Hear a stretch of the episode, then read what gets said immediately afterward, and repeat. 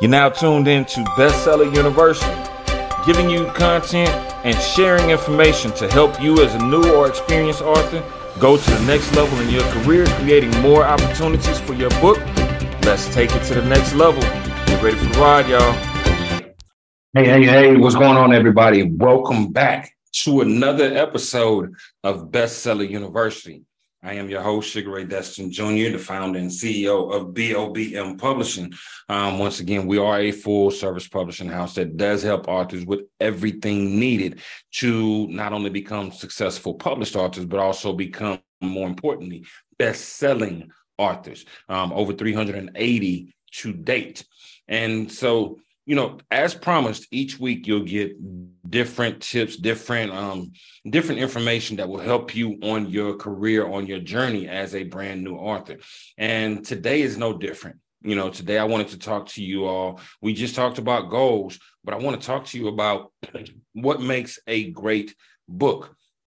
Now, when we think about when you think about books, most of the time you know, it depends on the genre genre that you're looking for. If you're looking for nonfiction, there are things inside of those books that that draw you in, that bring you closer to the book. If you're thinking about fiction books, if you're thinking about novels, if you're thinking about sci-fi, fantasy, romance, each one of these books have certain components that make those books amazing. So I'm not going to talk to you from the from the business side of it. I'm going to talk to you from the writing side of it in terms of what makes your book stand out. And then I'm also going to give you a few things on the the exterior that makes that book stand out to others. So the first thing first thing recently i read a i read a, a nonfiction a fiction book. And i don't do a whole lot of fiction reading. That's just just not my thing right? But one thing that i do understand about fiction books is that there's a certain level of detail because they have to build a story up.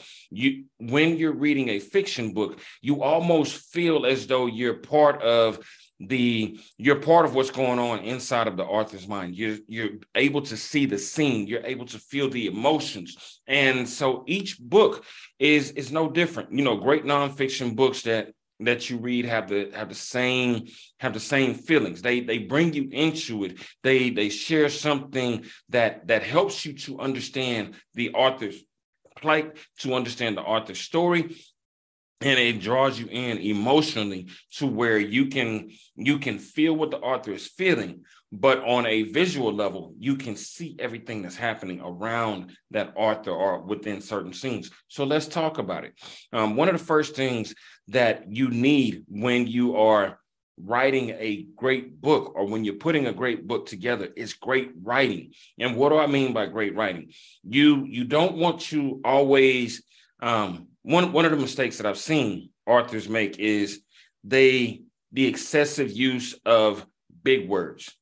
The excessive use of big words. It's great that you have a great vocabulary, but you don't need multiple words to make the same point. That becomes repetitive. And event, eventually, that repetitiveness becomes so redundant to your audience that they kind of tune out from it right? Because it makes you seem like you're trying to sound educated as opposed to you trying to communicate. There's a difference between being smart and being communicative. So the the old adage is if you can break something down to the level that a 3-year-old can understand it, then that's when you're really communicating. And most adults um, read at a third grade reading level. So if there's a lot of big words in there without explanation, it causes your audience to kind of glaze over and and phase out because it's taking too much guesswork to trying to figure out what you're saying. So sometimes simple is better. The the more simple, the more effective. And even though it's simple, you can use metaphors, you can use alliteration, you can use you can use um, you can use descriptive words like, as, kind of like, you know, just just make it fun. But whenever you are building a scene, one of the first things let's talk about is building the scene. When you're building the scene, describe the scenery around the event. Describe the scenery that the the author or the, the the main character that your that your protagonist is is experiencing. If they walked into a room, explain the details of the room. Talk about the trophies on the wall. Talk about the talk about the the the desk that it's hardwood. Um, talk about the the floor. Maybe it was a marble floor. Maybe it was it was carpet. Maybe it had a bearskin rug on the on the floor. Explain those details that give your audience member a chance to to actually submerge themselves into it. And the more descriptive you can make it. Talk about the you know give give them a sense of the five senses. Sight sight sound touch taste and feel. Sight say, sound touch taste and feel. What does what are you seeing in the in the scene. If you're seeing certain things that stand out describe it. If you are if you are smelling if you walk into a room and there's a stench you know build it up. Explain what that stench smells like. If you walk into a room and it has a floral um, a floral smell that is that is therapeutic then talk about that. If you are if you are walking into into a room and there's something shiny that really catches your eye, explain that explain that detail. Explain the emotions around the room. When a when a character walks into a room, is there is there this sense of anxiety? Is this is there this sense of the sense of nervousness? Is there this sense of danger? Is there a sense of romance? Is there something, there a sense of misery in the air? Build the scene up so that your audience can jump into and submerge themselves into your into your writing. Because the more they submerge themselves into your writing the more the better they are actually going to to uh to to take that scene in then you can also begin describing the characters. Describe what they look like. Describe the clothes that they're wearing. If the if there's a lady in a red dress okay she has on a red dress. That's cool. What color red? Is it is it a, a champagne? Is it a is it a rose red? Is it red like a corvette?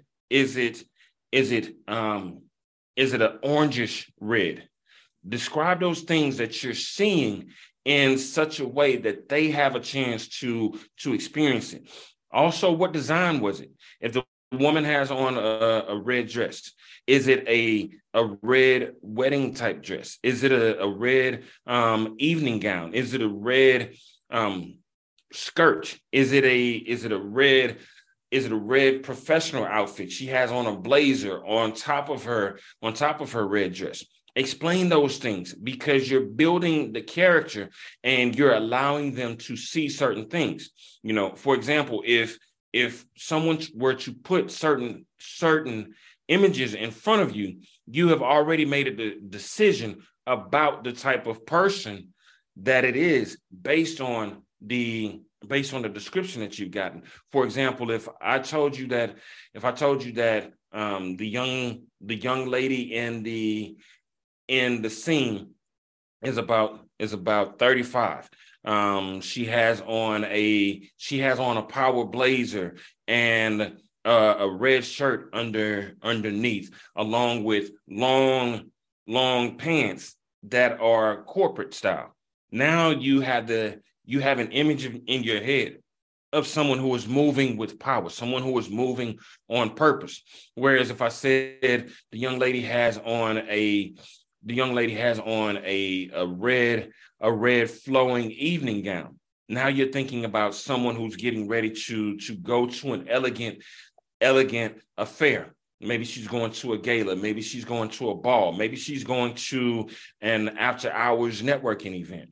And at the same time if i if i explain that the young lady has on a has on a a, a red a red chiffon uh, style dress. You may think of someone who's getting ready to go out to an an evening club uh, or a nightclub. You have to build a scene so that the characters inside of it match the scene, or if they stand out from the scene, that gives the audience pause because now they're starting to think, wait a minute, this person doesn't belong in this scene. But the better that you can describe the you can describe the the atmosphere, the ambiance of the atmosphere, as well as the characters, you're building your story. Not just telling the story, not just telling what happened. Facts tell, but those stories are what's going to sell for you when you are when you are writing outside of building the scene outside of describing the characters outside of describing the scene talk about the emotions that are surrounding the scene. As the main character walks in there is this air of suspense. Something has just happened. And as you look in as you look in one corner there's there's blood in the in the corner. There's a a lamp that has been misplaced. There is there is glass on the floor. Those let you know that something that just happened may have been a may have been a murder or may have been a fight.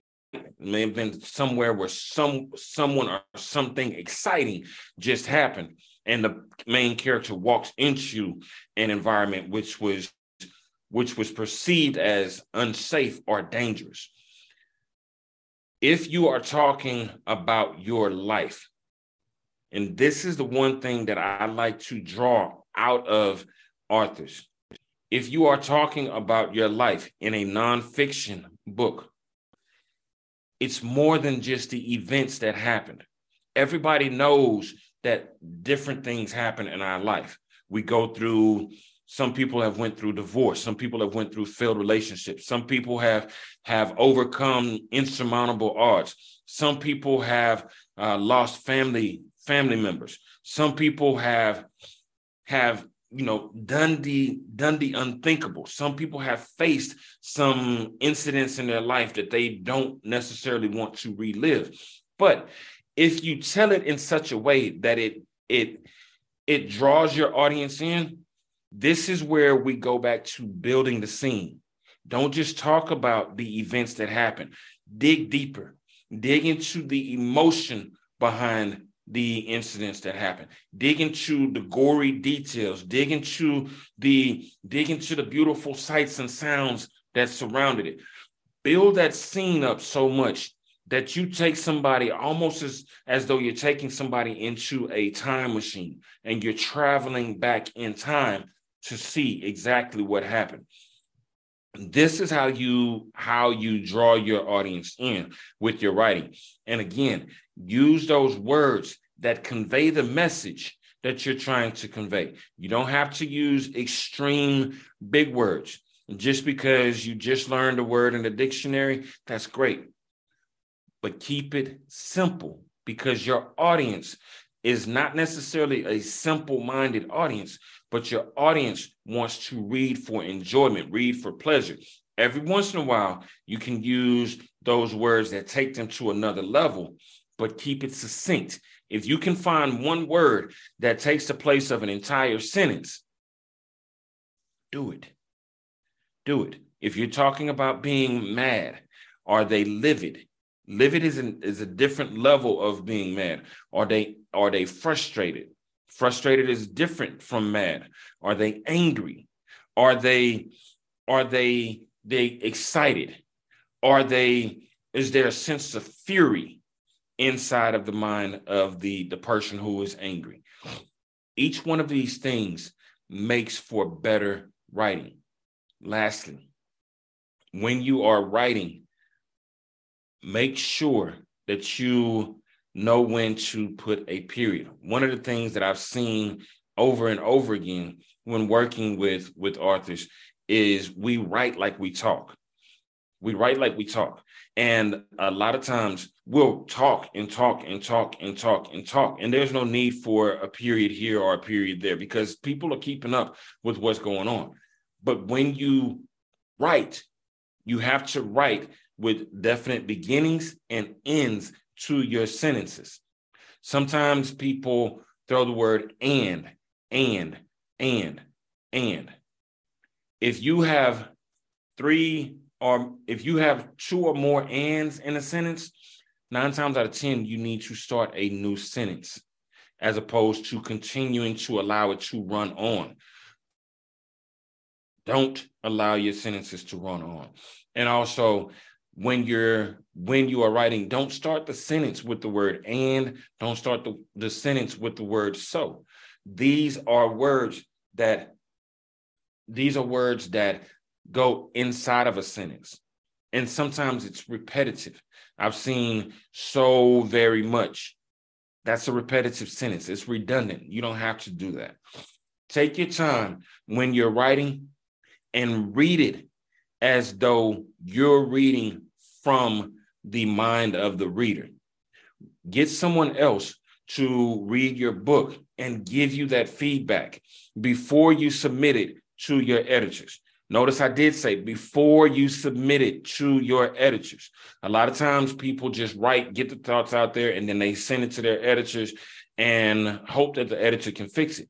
That's true. The editor should be able to.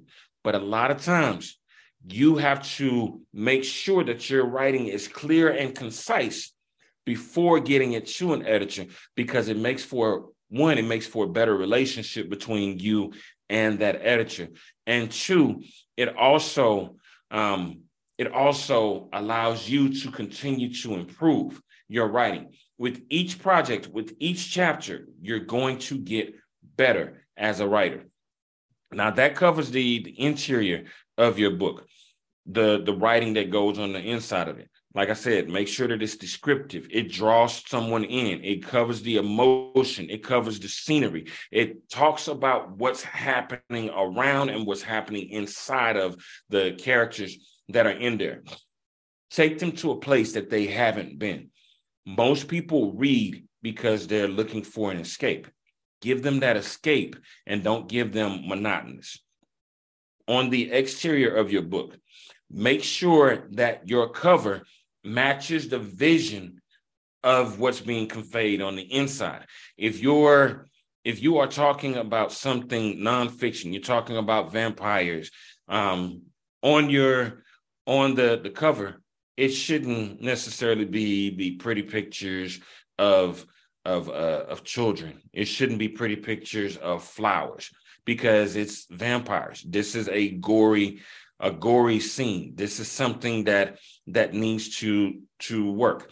If you're if you're writing a business book, if you're writing a business book, depending on how much of an expert you have expertise you have in the market. If you're branding yourself as an expert, you can include a nice picture of yourself a nice photo of yourself, a professional photo of yourself. Notice I said professional. A lot of times when you're when dealing with new authors, the pictures are pictures that are taken from somewhere where they had already taken a picture. And so you have to crop out certain certain things in the picture. No. Go hire a professional photographer and get a good shot of yourself. Get a picture that is quality of you. Get a picture that matches who you are. That needs to go on the back cover at the at the least because where it says about the author, it should have your picture so that they can see who you are and a short description or a short bio of you. On the back of the cover as well, you need to include a description of the book. Your description does not need to be three pages long. It doesn't even need to be three paragraphs long. It should be about one to two paragraphs at most that describes what's going on inside of the book. We'll talk about writing a good description at a later time. We'll talk about writing a good bio at a later time. But on the cover, that image needs to match what you are talking about. If you're talking about if you're talking about science, then it needs to be something that represents science in its in its essence. If you are talking about romance, and it needs to be a picture that represents romance. If you are if you are talking about um, if you're talking about business, then it needs to be something that matches the industry that you're in for business. If you are you you kind of get the descript kind of get the point.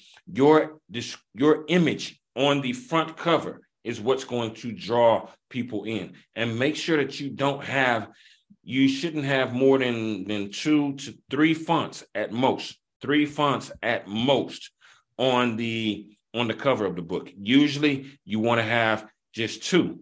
that is going to be the the heading, and then that's going to be the author's name. That's usually what's in there, and the the name that the font that you use for the author's name can also be the font that you use for your subtitle. That heading should be something that matches your um, that matches your book. Also, the colors. Make sure the color scheme matches what your brand is. If you if you love the colors, you know, green and white, then you can have a cover that is green and white or white with green trim or something. Make sure that it has it has resemblance of your brand because your book is beginning a brand that people can recognize you by. And when someone walks by, they are looking at the cover of that book first, and then they're looking at the interior of the book second. If the cover catches their eye, nine times out of 10, they'll pick that book up because they want to know more. And if the interior catches their intellect, then you've got a reader for life. But you have to make sure that you're taking the time to to meticulously make sure that that cover matches your vision and that that interior matches the level of the reader that you are working with. Now, if you are writing a, if you're writing an academic paper, a book specifically for academics, and that's your audience, yeah, you may want to use a few additional um, large words, a few, a few vocabulary words, as we as we like to call it. But if you are writing for the average reader, you're writing for people that you're trying to take to another level, then you want to meet them where they're at so that they can come to where you're trying to take them. Once all those things match up, you have the makings of a great book because you are going to spend countless hours writing and creating this book. So make sure that it matches your vision because you put the work in and you deserve the results. So once again, these are the things that make a great book. Um, this information information was helpful to you. Do me a favor, go ahead, like, comment, and subscribe. Leave us a review and tell someone else. Tell tell your friends out there who are new or existing authors that are looking to take their books and their careers as authors and entrepreneurs to the next level. Um, once again, guys, I love you, and there's nothing that you can do about it. Until next time, love you.